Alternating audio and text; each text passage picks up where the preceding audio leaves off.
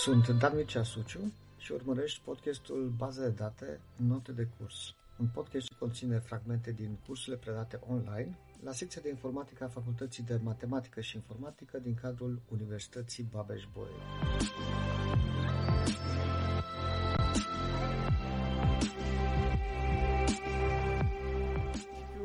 O bază de date este mm, evident stocată pe hard disk sub forma unui fișier sau mai multor uh, fișiere, fișiere binare. Sistemul de gestiune a bazelor de date practic vede uh, toate aceste fișiere ca fiind niște fișiere binare, fiecare sistem de gestiune de bază de date particular, având o modalitate proprie de uh, codificare și de gestionare a acelor fișiere. Doar că noi, ca programatori, folosind acele sisteme de gestiune a bazelor de date, de fapt uh, vedem uh, baza de date sub formă de colecție de tabele, uh, fiecare dintre tabele ca fiind o colecție de atribute, unele atribute reprezintă chei primare, altele chei externe, având alte constrângeri de integritate care sunt definite acolo. Unele dintre sistemele de gestiune a bazelor de date ne propun și memorarea altor obiecte, cum ar fi proceduri stocate sau view-uri sau funcții sau triggere, o sumedenie de alte elemente conexe uh, efectiv unei structuri și a unei instanțe de, de bază de date care sunt memorate împreună, da? To- toate, toate acestea. Doar că utilizatorul, prin intermediul unei aplicații, a unei aplicații software ce accesează această bază de date, uh, vede uh, doar o parte din aceste date, vede doar anumite informații, informații de care acest utilizator este interesat trecând prin, prin toate aceste etape, practic putem să identificăm uh, trei nivele de abstractizare, trei nivele diferite de abstractizare. Uh, și anume, modul în care un utilizator final vede baza noastră de date, modul în care noi ca programatori sau ca uh, proiectanți de baze de date o vedem și modul în care sistemul de gestiune a bazelor de date relaționale vede o astfel de bază de date. Sunt trei vederi diferite, sunt trei modalități diferite de a percepe și de a trata o, o bază de date. Haideți să vedem un exemplu foarte simplu, dar să presupunem că vrem să stocăm informații legate de studenți. Da, și aici, practic, este entitatea pe care noi ne-am dorit să o memorăm într-o bază de date care conține informații legate de nume, legate de data nașterii, uh, de da, sex, CNP, în fine și grupa din care un student face, face parte. Da? Doar aceste cinci informații.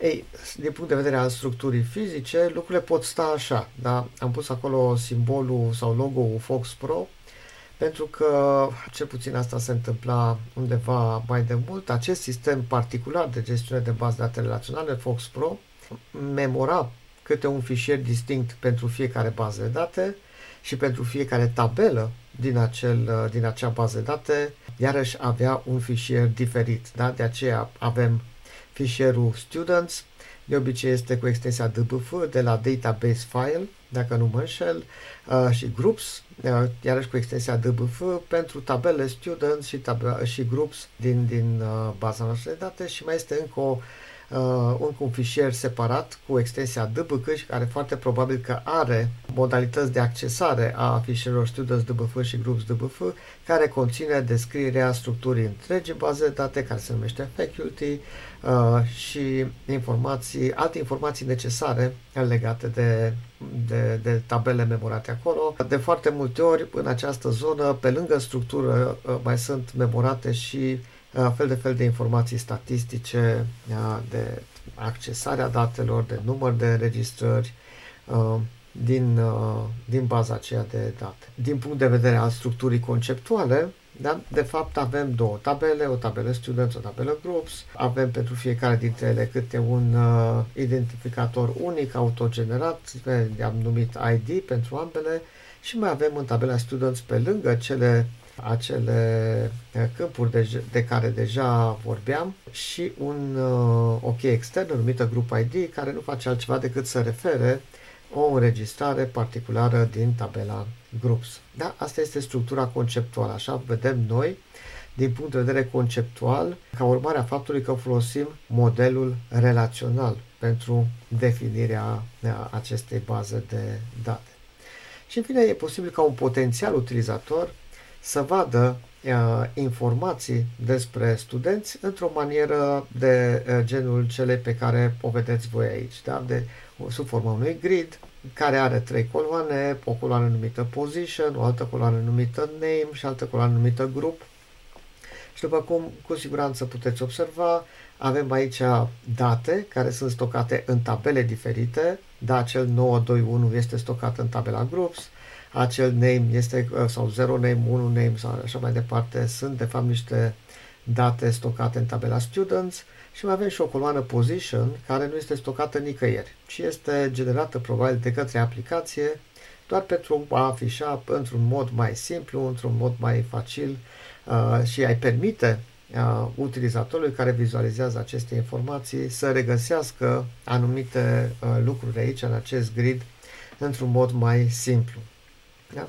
Ei, după cum puteți vedea, uh, cele trei tipuri de uh, vizualizare a datelor, da? partea fizică, acele fișiere fizice care nu erau altceva decât o înșiruire de biți, erau niște fișiere binare, uh, acea vedere conceptuală care era dată de tabele și de uh, legături între tabele respective și această vedere utilizator care reprezintă doar o parte din uh, datele care sunt stocate la un moment dat în uh, baza de date sunt total diferite, dar și ca mod de uh, acces, și ca mod de vizualizare, și ca mod de interpretare, ele însă fiind strâns legate între, între ele. Da? Deci putem spune că avem uh, mai multe structuri externe, adică mai multe view-uri, mai multe modalități prin care utilizatorii pot să aibă acces la date, observând informații pe baza acelor date, avem o singură structură conceptuală sau uh, mai este numită și structură logică și avem de asemenea o singură structură fizică pe care o mai numim și structură internă. Da? Ei, odată ce avem aceste uh, trei nivele de abstractizare, uh, se pune problema păstrării unei așa numite independențe. Da? Uh, și o să vedem la ce ne referim când vorbim despre ele. E vorba despre independență logică și independență fizică. Haideți să vedem, da? Să presupunem că deja recunoașteți, am trecut prin ele, avem uh, acel uh, view al informațiilor uh, din baza de date pentru un utilizator final, cele două tabele ca fiind uh, modelul logic uh, sau conceptual și, în fine, cele trei fișiere ce compun modelul fizic a unei baze de date. Este presupune că, diverse, că din diverse motive uh, noi vrem să înlocuim acel mod, acel sistem de gestiune a bazelor date cu altul. Haideți să presupunem că vrem să-l înlocuim cu Microsoft SQL Server. Da? De ce nu? În cazul acesta, cu siguranță, structura fizică a bazei noastre de date se va modifica. Nu vom mai avea trei fișiere, ci vom avea un singur fișier, probabil că se va numi faculty.mdf, da, de la Microsoft Data File și care, este, care va avea formatul, deci să fie doar un singur fișier pentru această bază de date și va avea un format specific uh, lui SQL, uh, Microsoft SQL Server și doar Microsoft SQL Server va avea uh, posibilitatea să-l descifreze, să-l uh, să extragă informații de, din el da, și să îl uh, modifice, să gestioneze uh, date din el. Am scris sus acolo independență fizică a datelor. La ce se referă? Se referă la faptul că dacă eu decid din diverse motive să schimb sistemul de gestiune a bazelor de date, acest lucru n-ar trebui să aibă ca efect modificarea modelului conceptual sau modificarea vederii conceptuale, a vederii logice. Eu dacă schimb de la Visual Fox Pro la SQL, la SQL Server sau la MySQL sau la Oracle, eu n-ar trebui să am alte tabele decât aceleași tabele Groups și Students cu aceleași atribute, cu aceleași chei primare și cu aceleași chei uh, externe. Da? Deci, din punct de vedere al modelului conceptual, acesta ar trebui să rămână identic, ar trebui să rămână la fel. Asta se numește independența fizică a datelor. Dacă se schimbă structura fizică, a unei baze de date, acest lucru nu afectează structura conceptuală sau vederea conceptuală logică a bazei de date respective. În același timp, s-ar putea să uh, luăm decizia, la un moment dat, uh, din, iarăși din diverse motive, probabil că din motive de eficiență, să împărțim acea tabelă numită Students în două subtabele. Da? Și aici propuneam o astfel de împărțire în tabela Students 1 și altă tabelă Students 2, astfel încât să rețin informațiile de natură personală într-una dintre tabele, în cazul acesta în Students 2, și toate informațiile care țin strict de uh, o facultate într-o altă tabelă, în cazul acesta Students 1. Dar s-ar putea să fi luat această decizie strict din uh, motive, nu știu, de securitate, de despărțirea datelor, de, de performanță, nu neapărat, pentru că dacă am spart o tabelă în mai multe subtabele, când o să am nevoie de anumite informații care se află în ambele, o să folosesc uh, join-uri mai multe și asta poate să-mi aducă, din potrivă, o scădere a vitezei de execuție a interrogelor. Dar s-ar putea să existe niște motive de design, niște motive de arhitectură a bazei date pentru care eu am decis să fac această descompunere. Ei bine, acest lucru nu ar trebui să afecteze utilizatorii. În continuare, utilizatorii ar trebui să poată să vadă informațiile pe care ei le vedeau anterior prin intermediul acelei aplicații în același fel, în același mod. Da? Chiar dacă eu am luat o astfel de decizie la nivel de proiectare a bazei de date, utilizatorii final nu ar trebui să fie afectați și tranziția aceasta sau uh, o astfel de operație de modificare ar trebui să poată să fie făcută cât mai simplu. Ei, e, asta înseamnă, de fapt, independența logică a datelor. Uh, modificarea modelului conceptual, modificarea modelului logic nu afectează viurile externe, nu afectează modelul uh, extern de vizualizare a datelor din partea utilizatorilor. Ei n-ar trebui, pentru ei lucrul ăsta ar trebui să fie transparent.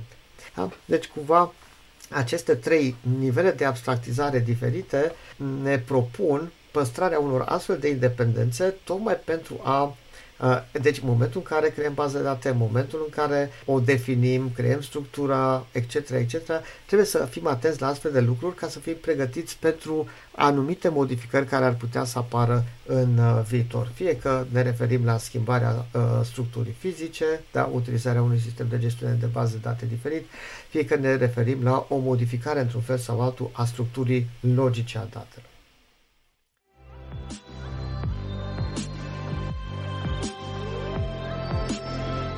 Ai urmărit un episod din Baza de date Note de curs, un podcast semnat Dan Mircea Suciu. Acest podcast poate fi vizionat pe YouTube sau ascultat pe Spotify, Apple Podcasts sau Google Podcasts. Abonează-te pentru a asculta și episoadele următoare.